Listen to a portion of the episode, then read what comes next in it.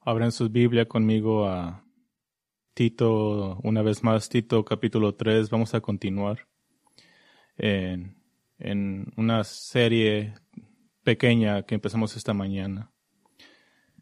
Y si lo miran en su boletín, lo he llamado Malos Recuerdos, Buenas Obras. O Buenas Personas, no me acuerdo qué dije en la mañana. Leamos Tito 3, 1. Recuérdales que estén sujetos a los gobernantes, a las autoridades, que sean obedientes, que estén preparados para toda buena obra, que no injurien a nadie, que no sean contenciosos ni a, sino amables, mostrando toda consideración para con todos los hombres, porque nosotros también en otro tiempo éramos necios, desobedientes, extraviados, esclavos de deleites y placeres diversos, viviendo en malicia y envidia y aborrecibles y odiándonos unos a otros. Pero cuando la bondad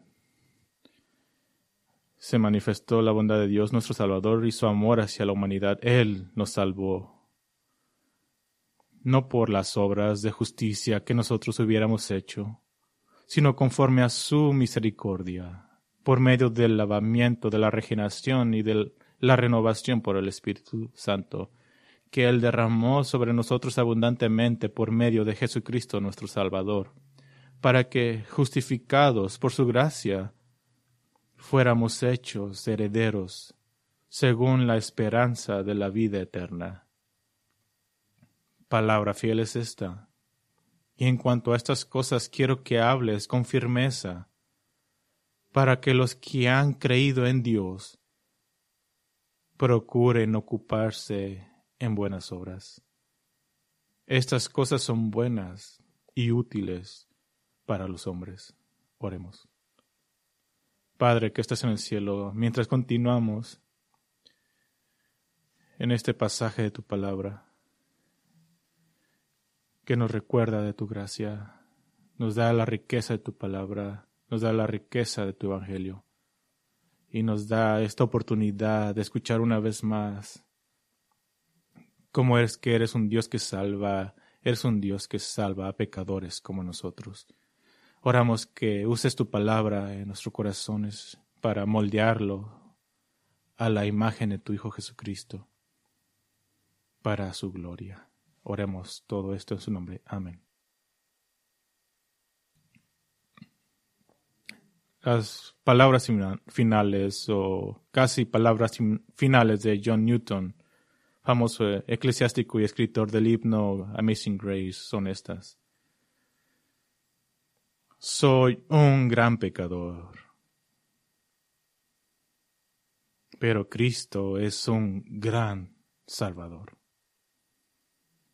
O alguna de las últimas palabras que él dijo, soy un gran pecador, pero Cristo es un gran Salvador. Y déjame decirte, él tenía malos recuerdos a camionadas. Él describió su vida temprana como extremadamente vil. No había una autoridad en su vida que no despreciara y contra la que se rebelara. Blasfemó contra Dios con un grado tan alto y como un marino los blasfemó a Dios de tan manera que hacía sonrojar a otros marineros a su alrededor.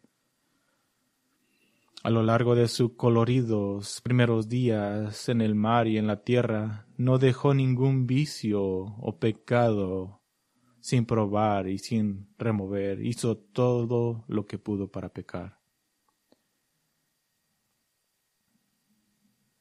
Y para agregar a eso, Eventualmente se convirtió, tenía una mamá cristiana que lo hizo cre que lo crió en una vida cristiana hasta que tenía seis. Lo tenía memorizando el catecismo de Westminster y conocía a Dios y eso hacía que su pecado fuera más malvado. Pero a pesar de eso, agregándole eso, eventualmente se convirtió en el capitán de un barco de esclavos. Después de su conversión relata los males de sus primeros días con vividos detalles.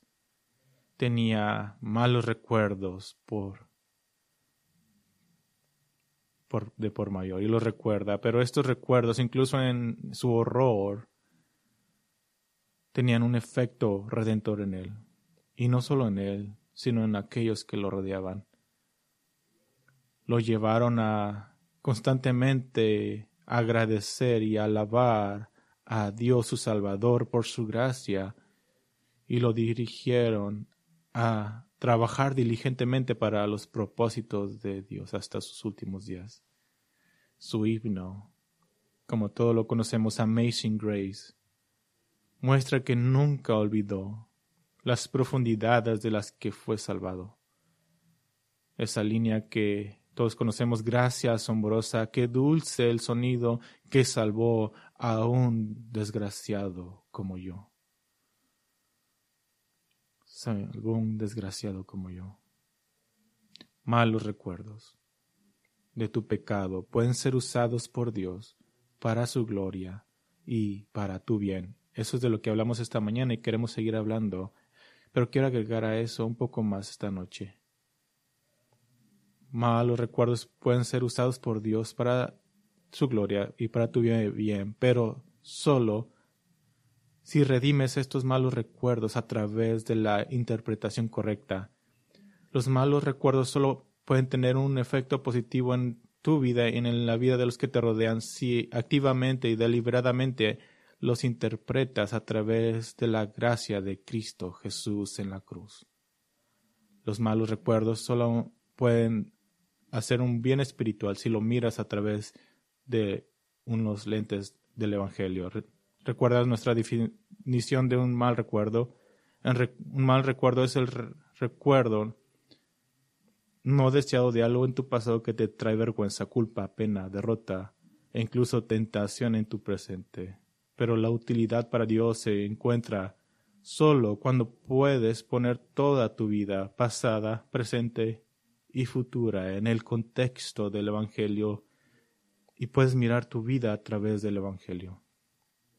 A través del Evangelio solamente lo que una vez fueron piedras de molino de culpa tuya y vergüenza se pueden convertir en hitos indicadores de la gracia y misericordia de Dios. Recuerden también que tus memorias no son una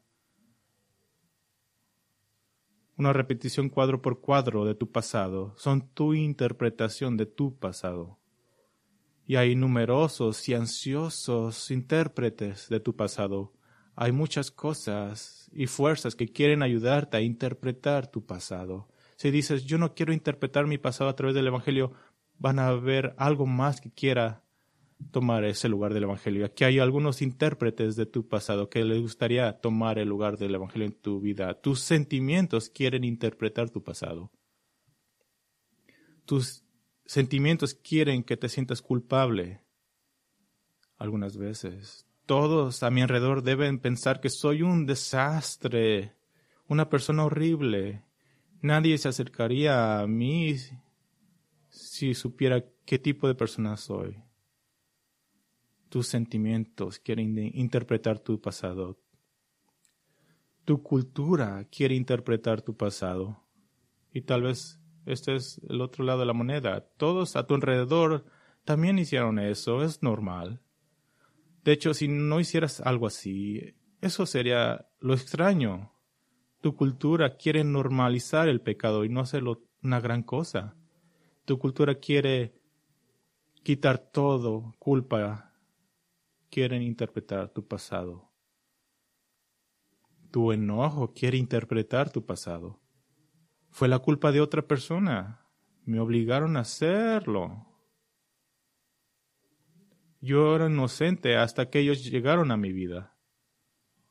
Todos mis problemas, todos ellos, porque he sido una víctima hay otro intérprete que quisiera tomar el lugar del Evangelio. Tu adversario, el diablo, está tratando de interpretar tu pasado. Mira, te dice a ti, Dios no puede amarte ahora. No después de todo lo que has hecho. Dios debe estar enojado contigo por algo que has hecho. Esa es la única explicación por lo que te está estas situaciones en tu vida. Dios debe estar enojado contigo. Es por eso.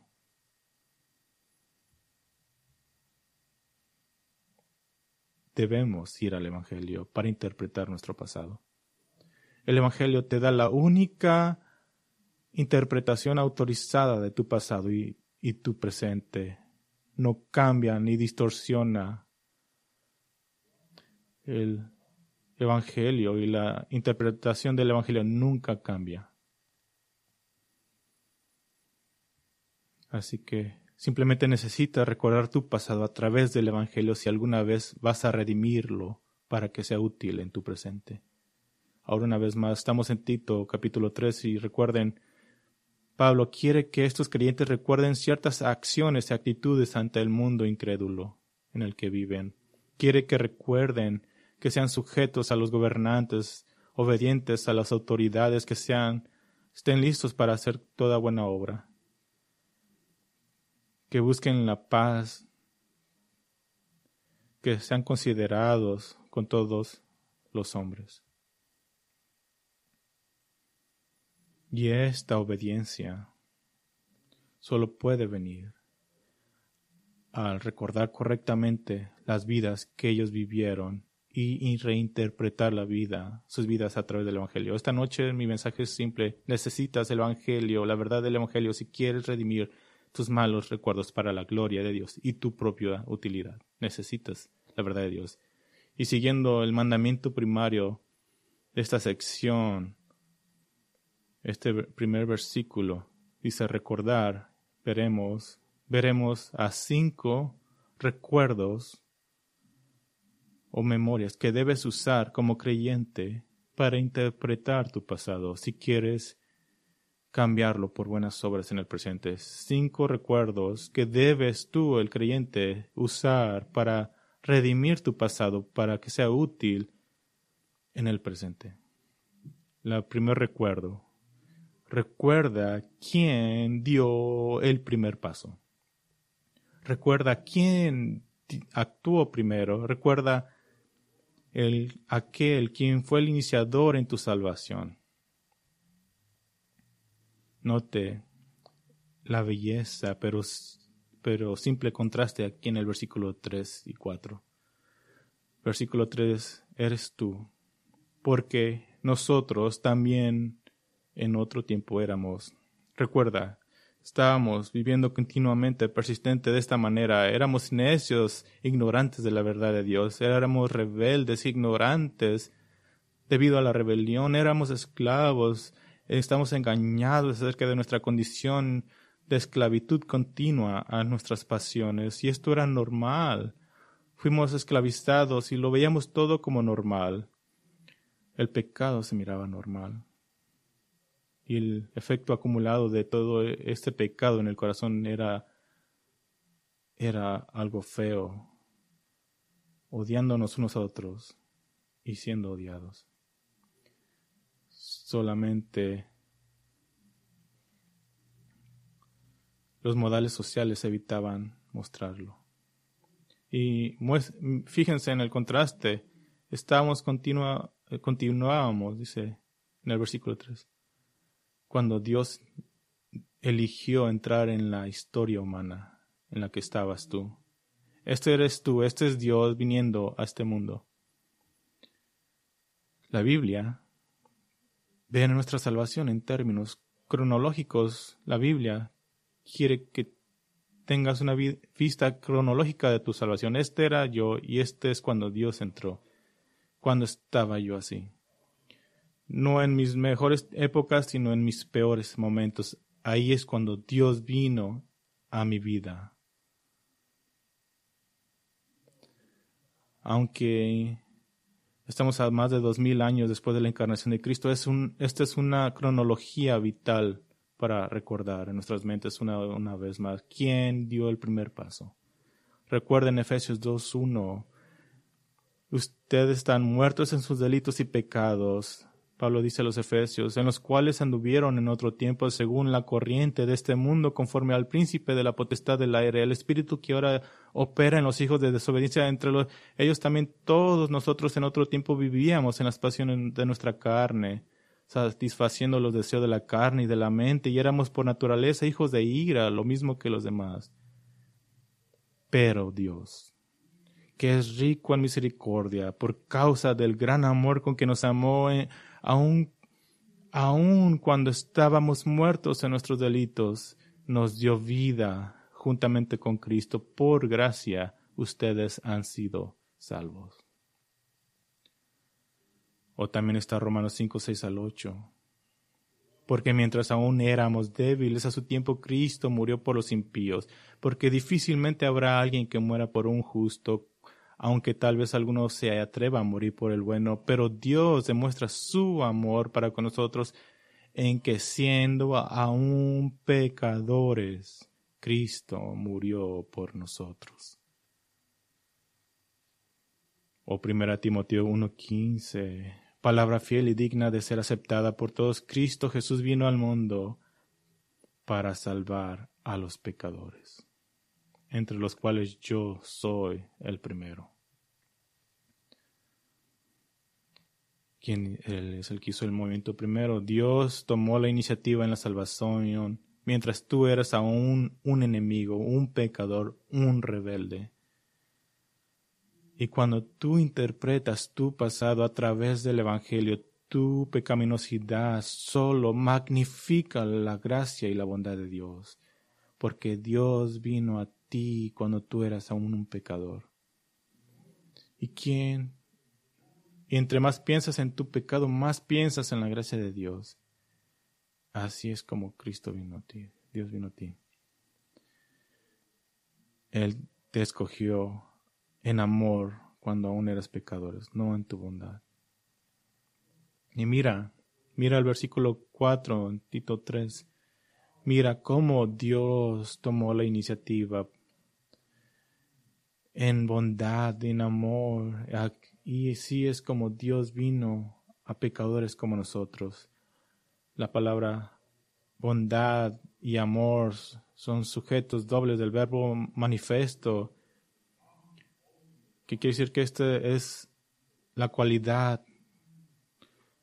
Cuando Jesús vino era el amor y bondad vinieron.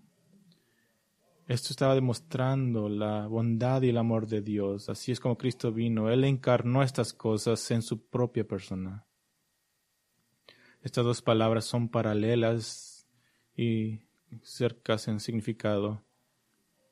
Bondad habla de generosidad, de corazón, no frío ni distante o tacaños.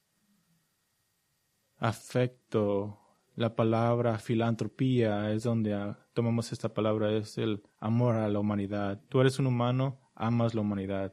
Esto tiene la idea de afecto, preocupación, compasión. Así es como Cristo vino. De hecho, ves estas dos cosas en Marcos 1, 40 al 41. Miras que cuando los pecadores necesitaban a Cristo, Él era cuando respondía. Él no era solo generoso con ellos, sino que también actuaba con afecto debido a su misericordia. En esa área de Marcos 1 se le acercó un leproso y un leproso no había sido tocado por los hombres por algún tiempo, alguien que está en miseria. Y Marcos dice esto en versículo 40, que Jesús se movió a compasión y extendió Jesús la mano, lo tocó y le dijo, quiero, ser limpio. No era suficiente que Jesús lo sanara. Eso hubiera sido generoso. Él también lo tocó, tocó al hombre. Eso es afecto. Especialmente cuando un toque como eso significaba. No estamos tan lejos del 2020. Aún tienes esta memoria ¿Se acuerdan cómo fue abrazar a alguien más después del COVID? Este hombre probablemente nunca había tocado a otro individuo en décadas. Y Jesús le dijo, voy a demostrar no solamente generosidad y bondad, pero también afecto para contigo y con tu debilidad. Cuando redimes tus malos recuerdos a través de la verdad del Evangelio, tú estás inundado con el amor de la iniciativa de Dios. Así es como Dios vino conmigo en bondad y en afecto. Hay una razón por la que nos encanta esa canción que cantamos, que de mi vida es Cristo. Y dice en el principio de la canción, en densa oscuridad vagué, perdido en el error. La senda vana del placer a muerte me llevó. Siendo rebelde a tu voz, quisiste amarme así, de no haber sido por tu amor, aún huiría de ti. En rumbo a, mi perdición ni diferente aún. De mí tuviste compasión y me guiaste a la cruz. Piénsalo de esta forma. No hay un pecado en tu pasado, presente o futuro en tu vida por el que Dios o Cristo no haya llevado a la cruz. No hay un pecado en tu vida que hayas traído a Cristo en confesión y en que Cristo no haya dicho, sí, ya pagué completamente por ese pecado.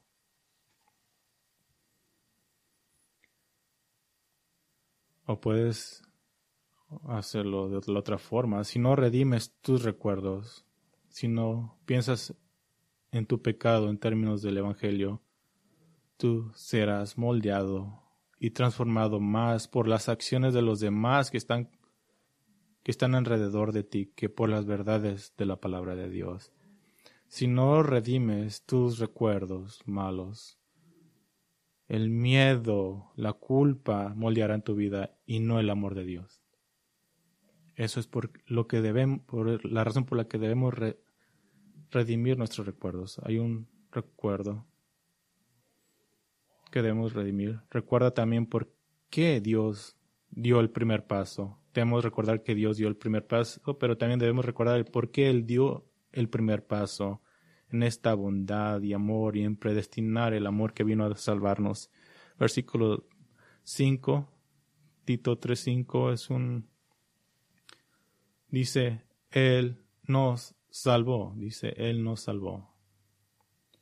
Y noten lo que dice, por la razón por la que nos salvó, no por las obras de justicia que nosotros hubiéramos hecho, pero según su misericordia. Dios no nos salvó por ninguna justicia en contra de nosotros, sino por su propia misericordia.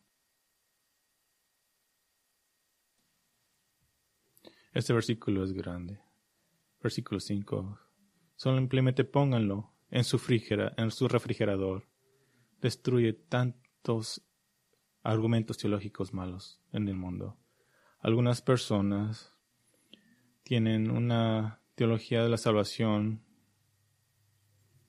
Algunos dicen, Dios nos salva a través de nuestras buenas obras.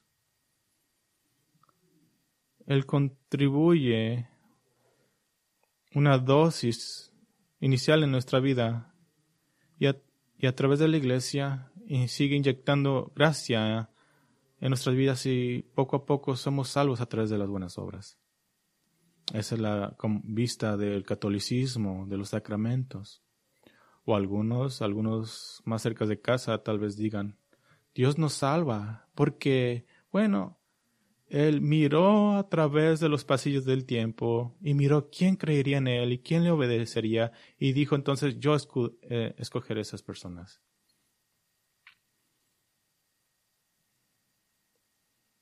Aquellos que rechazan las doctrinas de la gracia deben tener un gran problema con este versículo. Porque no sé acerca de ti, pero este pasaje se parece sugerirme a mí que solamente hay una cosa que Dios miró a través de los pasillos del tiempo, mi y tu pecado. Él nos salvó no por las obras que nosotros hayamos hecho, pero de acuerdo a su misericordia. Eso es por lo que nos salvó. ¿Y qué es misericordia? Misericordia es el motivo de Dios al actuar con bondad hacia algunos pecadores. Es bondad y compasión hacia alguien al no darle lo que merece. Es usualmente motivado y basado en su lástima y condición miserable del objeto. Es amabilidad que no tiene que ser amable. Eres miserable y mereces ser miserable, pero yo voy a actuar en ti porque yo tengo compasión en tu miseria. Esa es misericordia. Estás justamente condenado bajo el juicio eterno del pecado y el juicio actual. Dios no tiene que salvarte. De hecho, Dios no debería salvar a nadie. Debería de enviarnos a todos al infierno. Pero Dios dice, en misericordia te miré ahí, en tu miseria, en tu pecado y en la condición eterna de tu alma. Y sin embargo elegí tener misericordia en ti. Te veo allí en la ignorancia ciega de tu rebelión y elijo no tratarte como te lo mereces. Mira esta ilustración. Vayan a a Jonás, Jonás 3. Ahora, esto es misericordia. Jonás 3. Son familiares con la historia. Mi pequeño Andrew podría decirte la historia. Dios dijo, vete por aquí y Jonás fue por allá. Jonás directamente desobedeció los mandamientos de Dios y porque no le gustaba a la gente a la que Dios le había mandado a ministrar.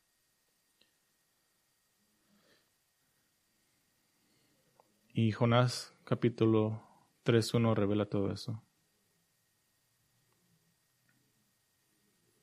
Hay un poco, pero la parte de la historia, de esas historias de cartón, se brincan esta parte. Eso es un poco, donde, esto es donde nos ponemos a pensar, ¿cómo es que la historia no fue del modo que pensé que iría? Me gusta el libro de Jonás hasta el versículo 3, porque tenemos que ir hasta el 4. Aquí es Jonás, cuando Jonás salió del pez. Dice, la palabra del Señor vino por segunda vez a Jonás. Levántate, ve a Nínive, la gran ciudad, y proclama en ella el mensaje que yo te diré.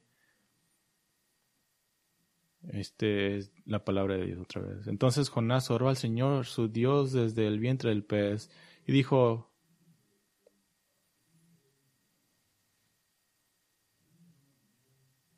Entonces Jonás fue, empezó yendo a la ciudad y dijo, cuarenta días en, Nínive será destruida. Jonás se había rebelado contra el mandato de Dios.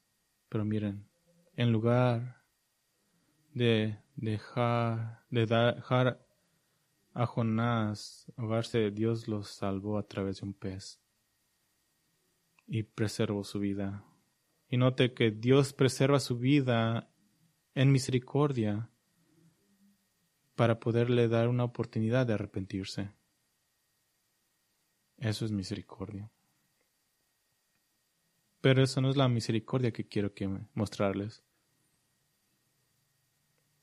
Noten, la oración de Jonás, no vamos a ir a ella, pero la pueden mirar en capítulo 2, versículo 4.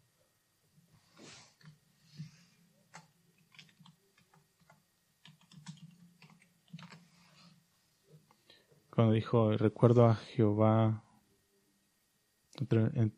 ¿qué estaba haciendo Jonás ahí en el pez?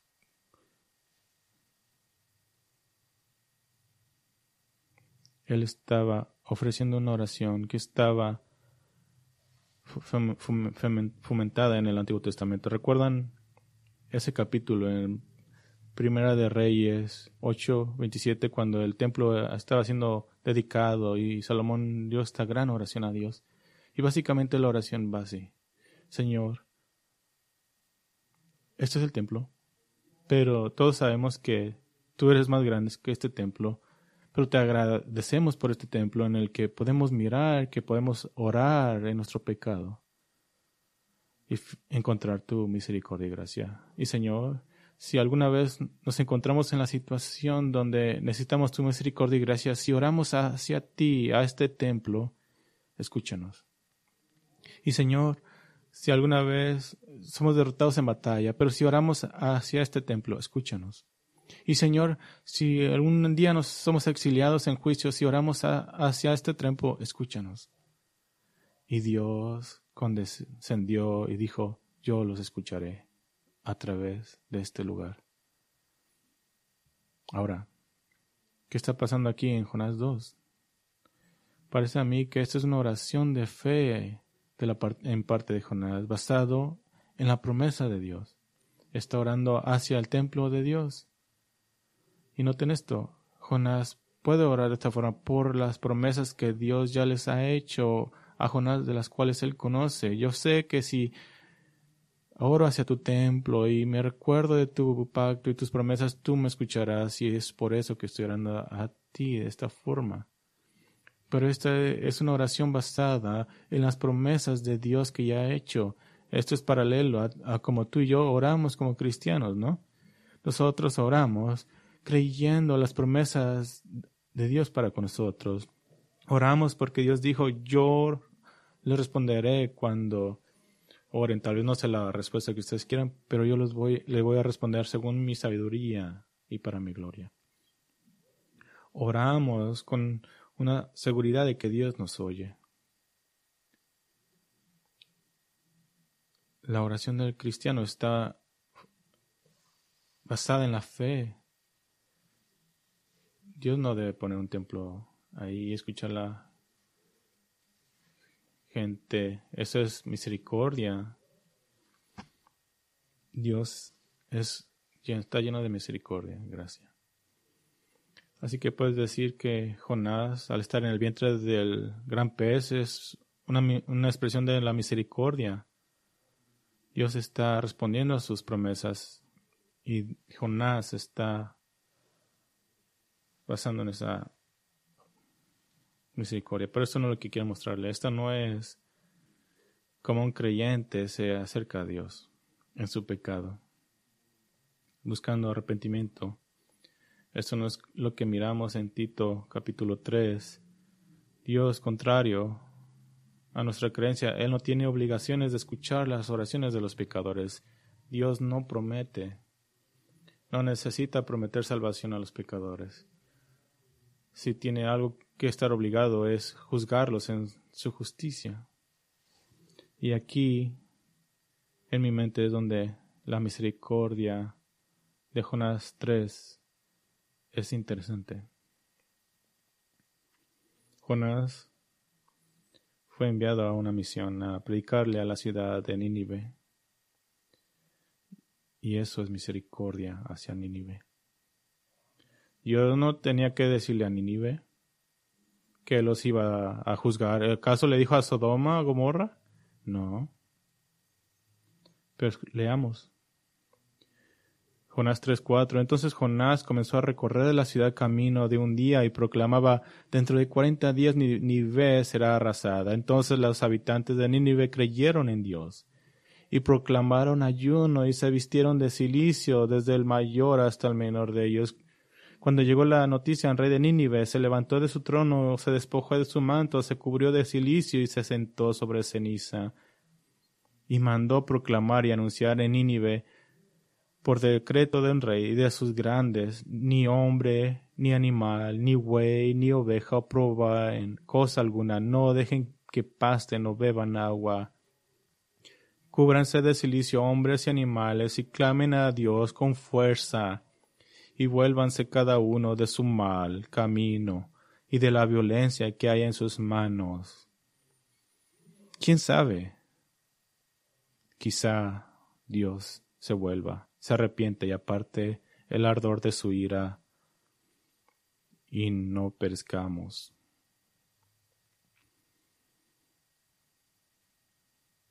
Cuando Dios vio sus acciones que se habían apartado de su mal camino. Entonces Dios se arrepintió del mal que había dicho que les haría y no lo hizo.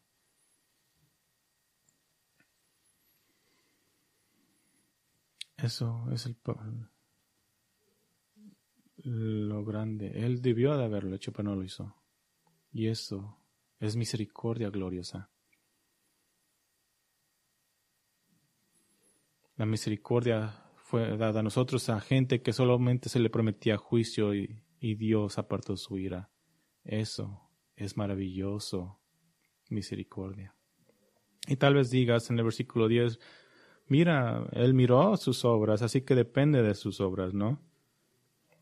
Pero recuerda cuál fue esa obra, la respuesta a un mensaje. Dios no tenía que haber enviado a un profeta. De hecho, aquí es donde la historia va un poco raro. Tenemos la sensación de que Jonás todo este tiempo conoció las intenciones misericordiosas de Dios y es por eso que él trató de correr de esta misión. Básicamente está diciendo el versículo 2, le leo, dice, lloró al Señor, ay, Señor, porque es como suena en el hebreo. Ay, Señor. ¿No era esto lo que yo decía cuando estaba en mi tierra? Por eso me anticipé a oír a Tarsis. Porque yo sabía que tú eres un Dios clemente y compasivo, lento para la ira y rico en misericordia, y que te arrepientes del mal anunciado. Yo sabía que eras así. Y me hace me da tanto coraje, por eso es que corrí hacia el otro lado, porque sabía que eras un Dios de misericordia. La ironía del libro es que Jonás está amargado y enojado con Dios, completamente olvidando el trato de Dios para con él. ¿Qué no? ¿Acaso no se acuerda del, del gran pez? Misericordia. ¿Acaso no se acuerda de, de hacer otra vez esto, Jonás? Misericordia. Y Jonás se olvidó de su pasado. Y eso lo llevó a la amargura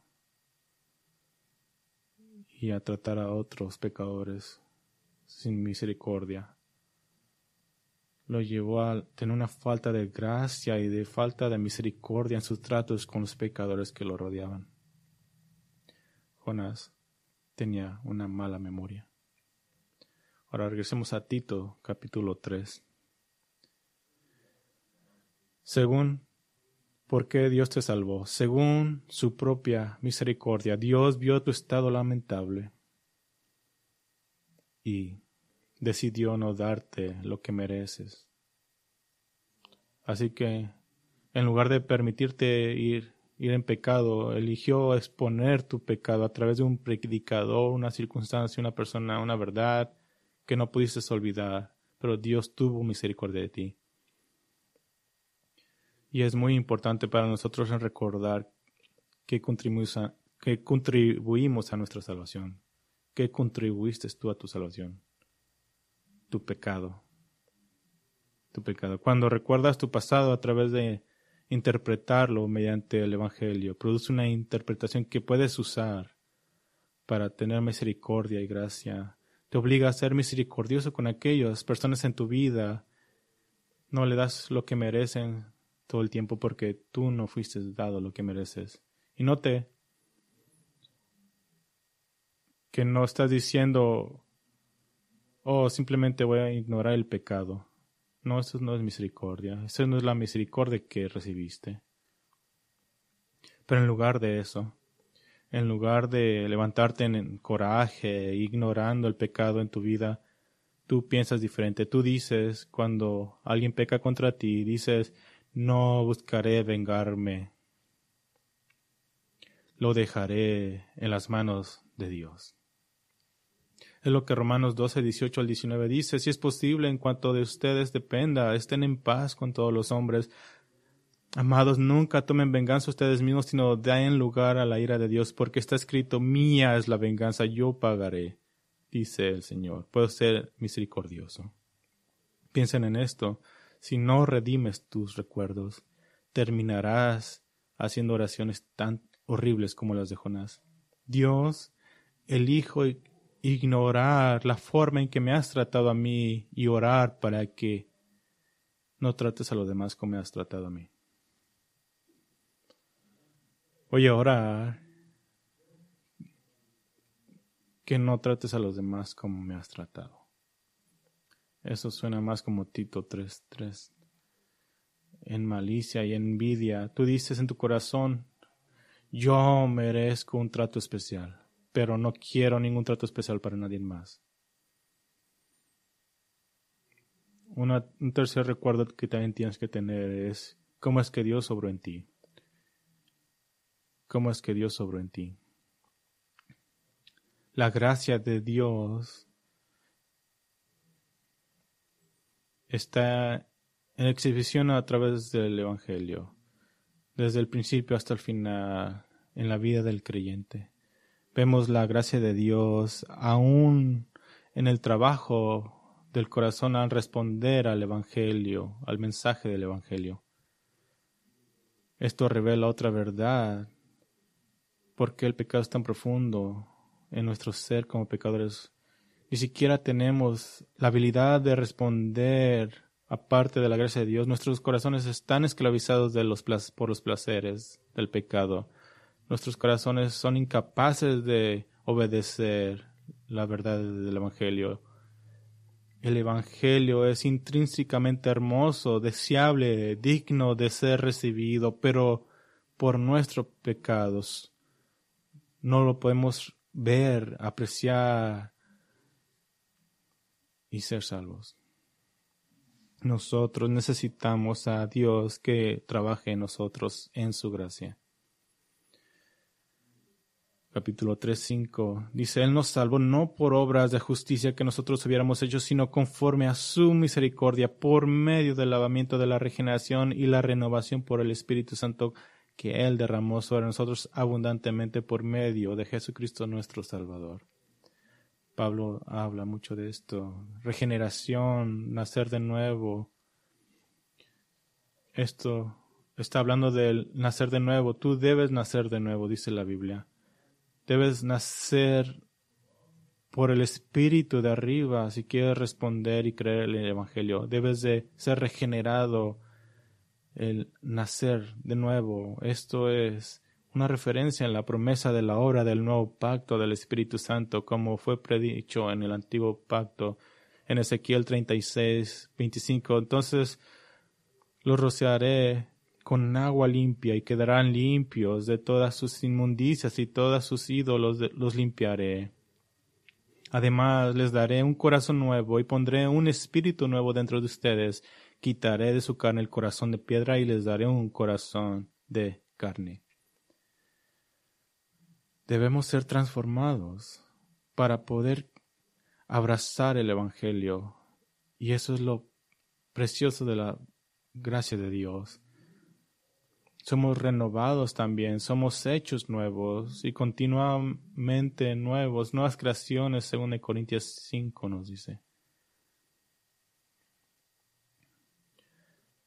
cómo pensamos acerca de esto, cómo pensamos del Evangelio en nuestro pasado. Bueno, si no redimimos nuestros recuerdos, olvidará rápidamente que has sido cambiado y transformado. Continuarás actuando como si nunca has sido cambiado. Debes de recordar continuamente, soy una nueva creación. Me, se me ha dado el Espíritu para caminar en una nueva vida y tener frutos del Espíritu en mi vida. No es por mi voluntad ni mi fuerza sino por, la, el poder de Dios. Ya no tengo la, misma relación con el pecado. Así es como debes de pensar en tus antiguas memorias. La cuarta memoria que tenemos que tener es, y no olvides, esto es cómo Dios te ha hecho calificado para la vida eterna, cómo Dios te ha hecho calificado para la vida eterna. Tito 3.7 dice, miramos el resultado, el propósito de la bondad y misericordia y gracia, cuál es el resultado, qué es lo que Dios quiere buscar. Dice, seremos hechos herederos según la esperanza de la vida eterna. Dios da a pecadores que no se lo merecen como tú y yo vida eterna. Ese es el resultado de nuestra salvación. Pero nunca olvides los motivos que hacen que esto sea posible. Que nos hace calificados para esta vida eterna. El principio del capítulo 7. Para que, justificados por su gracia, fuéramos hechos herederos según la esperanza de la vida eterna. Este es un requisito vital para la vida eterna y esto es lo que debemos recordar cuando recordemos nuestros pecados, que hemos sido justificados por su gracia. Tú tienes cero esperanza de entrar en la vida eterna basado en tu propia justicia. Debes ser justificado por gracia tu cualificaciones para el cielo no está basado en la misericordia solamente o tu transformación por el Espíritu. Necesitas algo más que el no obtener lo que mereces. Necesitas algo más que el poder de Dios para cambiar. Esa es, es ser justificado por gracia. La demanda de Dios para la vida eterna es muy fuerte, si lo piensas la demanda de Dios para estar en su presencia por siempre no es solo haz lo mejor que puedas. No es solo asegúrate de que lo bueno supera lo malo. No es simplemente cambia de aquí en adelante. Ni siquiera no hagas nada seriamente malo. Los, los, las exigencias de Dios son muy altas, debes tener la misma justicia de Dios. Romanos 3, Romanos 3, 20. Sí, porque todo, porque todos han pecado y están destituidos de qué gloria? De la gloria de Dios. Debes tener la justicia misma de Dios.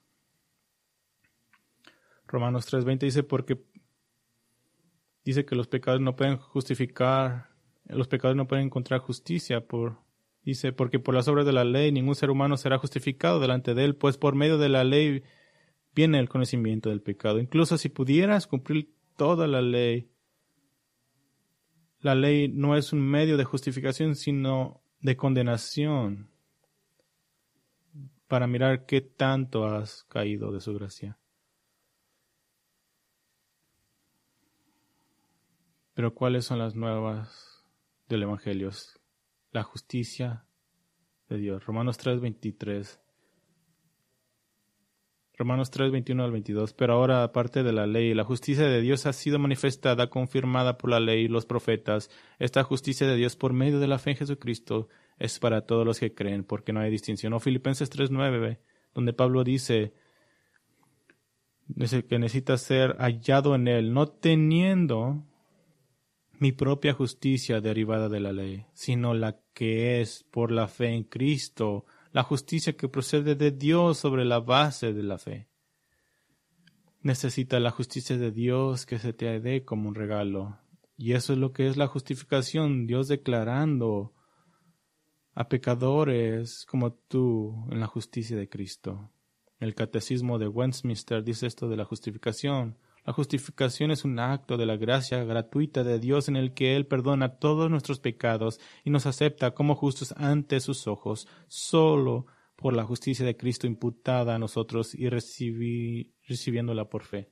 Necesitas la justicia de Dios y la recibes por fe en Cristo Jesús. Su justicia, no tu justicia, es lo que te califica a ti para la vida eterna. La justicia de Cristo imputada solo hace esto posible. Y si piensas en esto, esto hace todo posible. Regresando a Tito 3.6, dice que el Espíritu se nos ha dado a nosotros grandemente a través de Cristo nuestro Salvador. Romanos 8 dice que el Espíritu viene y mora en el creyente debido a su justicia, la justicia de Cristo. Por eso es que Cristo puede morar en nosotros por las obras que Cristo ha hecho. Y ahora estamos en Cristo con todo bendición espiritual. Dice Efesios 1, bendito sea el Dios y Padre de nuestro Señor Jesucristo, que nos ha bendecido con toda bendición espiritual en los lugares celestiales en Cristo. Si no recuerdas tu pasado a través del Evangelio, usted puede ser tentado a olvidar por qué fuiste aceptado ante Dios. Tú puedes ser tentado a olvidar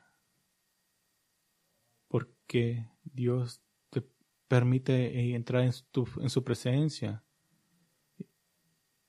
Y puedes empezar a mezclar eh, qué tan bueno eres con tu relación con Él,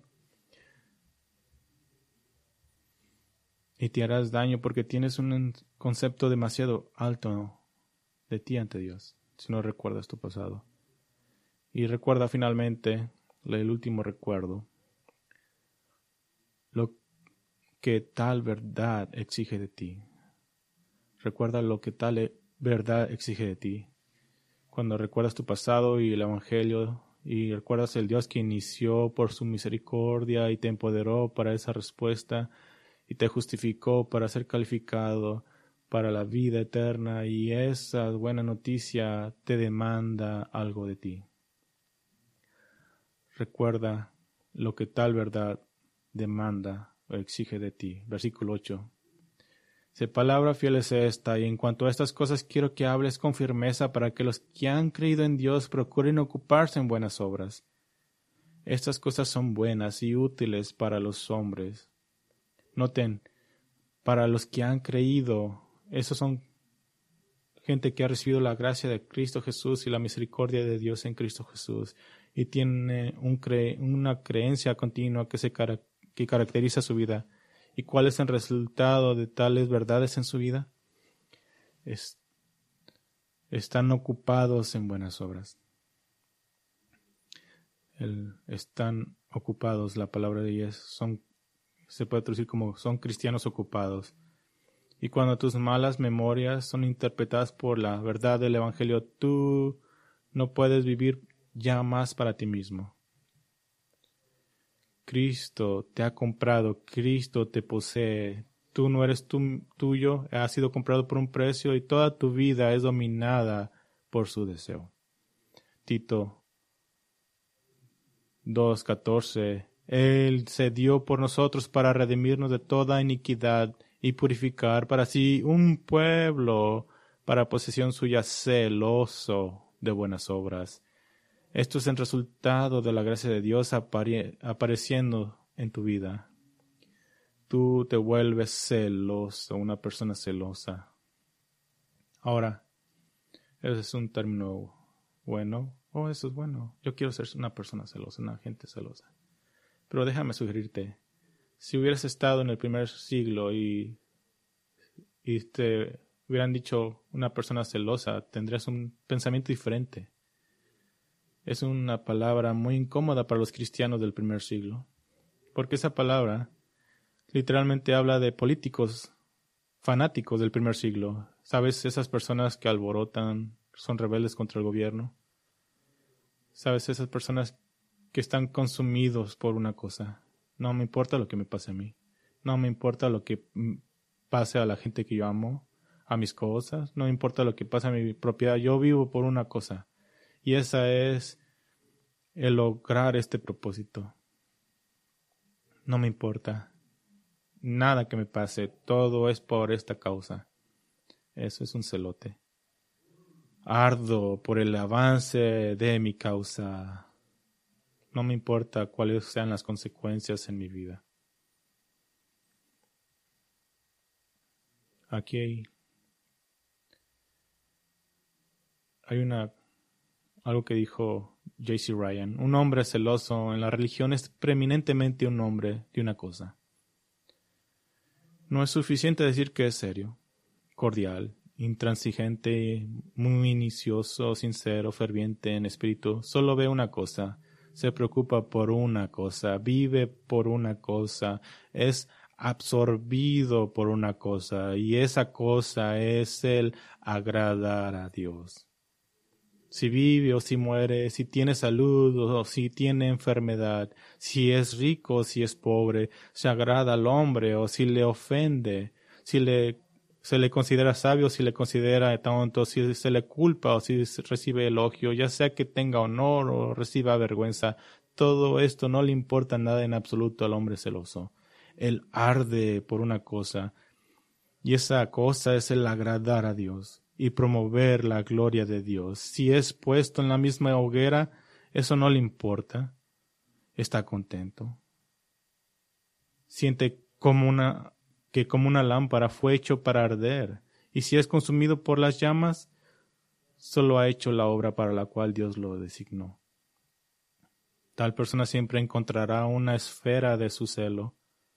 Si no puede predicar, trabajar, dar dinero, llorará suspirará y orará. Si no puede pelear en el valle con Josué, hará la obra de Moisés, Aarón y Ur en la colina. Si se le impide trabajar por él mismo, no le dará descanso al Señor hasta que se levante ayuda de otro lugar y la obra sea hecha. Esto es lo que quiero decir cuando hablo de tener celo en cuanto a la religión. Tú rechaza la interpretación de tus malos recuerdos bajo tu propio riesgo.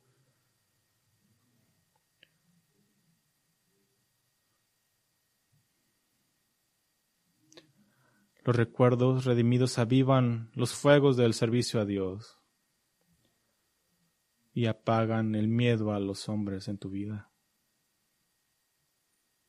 El que no redime su memoria tendrá una pequeña llama para con Dios. Pero el que redime sus recuerdos siempre encontrará una manera de servir a Dios. No, no importa tu edad, no importan tus circunstancias en la vida, el celo te consumirá. Así que acabemos con esto. Cuando el Evangelio interpreta tus malos recuerdos, ya no son más únicamente malos. Son simplemente recordatorios de la gracia mayor de Dios y son útiles para el servicio de Él. Amo ese dicho de Newton, soy un gran pecador, pero Cristo es un gran Salvador. Tus pecados te humillan, te disuaden, pero principalmente engrandecen a tu Salvador. Y cuanto peor sean tus pecados, más grande será Jesús. Por lo tanto, incluso los malos recuerdos se vuelven valiosos para hacerte aún más útil en las manos de Cristo. ¿Qué más puedo hacer por aquel que lo ha hecho todo por mí? Ahora, la cosa sorprendente del testimonio de Newton es que no dejó de pecar cuando fue salvo. De hecho, continuó siendo capitán de un barco de esclavos durante cuatro años más. Fue solamente gradualmente cuando la pecaminosa de su ocupación empezó a estremecer su corazón y cuando dejó el oficio no fue por causas morales, sino porque se está enfermando. Y eso, tal vez eso, son los son las malas malos recuerdos con los que más luchamos, los que hemos cometido cuando ya éramos cristianos, cuando eras ignorante, cuando fuiste tardo en oír. ¿Por qué sigo haciendo estas cosas? ¿Por qué sigo perdiendo, desperdiciando la gracia de Dios? Y es a través de esas memorias que me imagino que el diablo te tienta más a desesperarte, a hablarte de tu culpa. ¿Cómo puedes ser cristiano y pensar estas cosas? Pero sugiero que incluso esos malos recuerdos tienen un gran propósito en el plan de Dios para tu santificación, que es el magnificar su gracia, si son interpretados a través del Evangelio. Una de mis partes favoritas de la biografía de Newton es cómo Dios usó a un miserable como él entraría en el ministerio y se convertiría en un poderoso ministerio de la verdad al denunciar el comercio de esclavos y magnificar el Evangelio, así como al convertirse en un ministro de la gracia. Fue un, ministro de la verdad. En su ministerio, él formó y envió a William Wilberforce. Inicialmente, William Wilberforce quería dedicarse al ministerio en lugar de la política, pero Newton le sugirió que fue enviado a servir a Dios en el ámbito de la política y su amistad continuaría combinando fuerzas en su lucha y derrocamiento del trato de esclavos. Y fue a través de la brillante habilidad política de Wilberforce y el conocimiento de Newton de la verdad, fealdad de la esclavitud que logró abolir la esclavitud. Él fue un pilar de la verdad a través de la gracia de Dios y de sus memorias de sus pecados pasados. Pero Newton también fue usado por Dios como un gentil ministro de la gracia.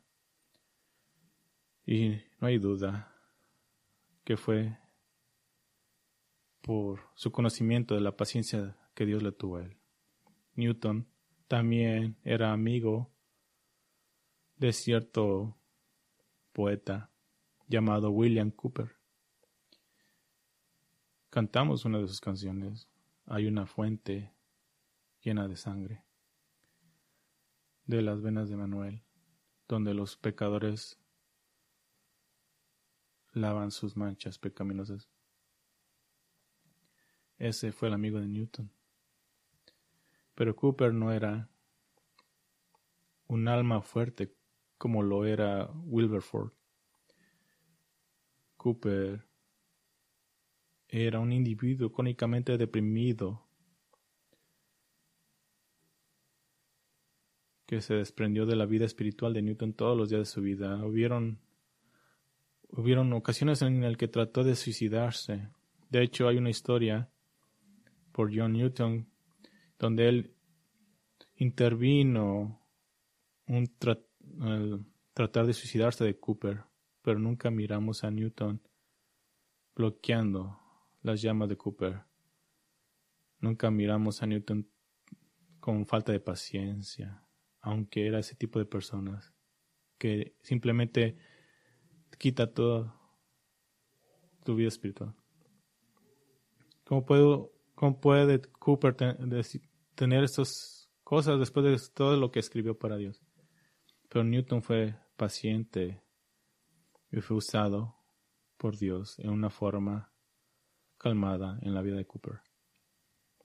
Él tenía paciencia con los que eran tardos en aprender, porque, porque él sabía cómo Dios había tenido paciencia para con él. Newton fue un ministro de la verdad y un ministro de la gracia. Les sugiero que es posible que así es como Dios quiere santificarte, para que estés parado en la verdad de Dios y para hacerte un instrumento de la gracia en la vida de aquellos que te rodean. La gracia, a través de tu pasado, hará eso por ti, pero solo mientras la interpretas a través del Evangelio. Oremos. Querido Dios en el cielo, te damos gracias por este pasaje y las verdades que aprendemos de ti a través de nosotros en Cristo Jesús. Haznos más como tú a través de ellos. Oramos todo esto en el nombre de Cristo Jesús. Amén.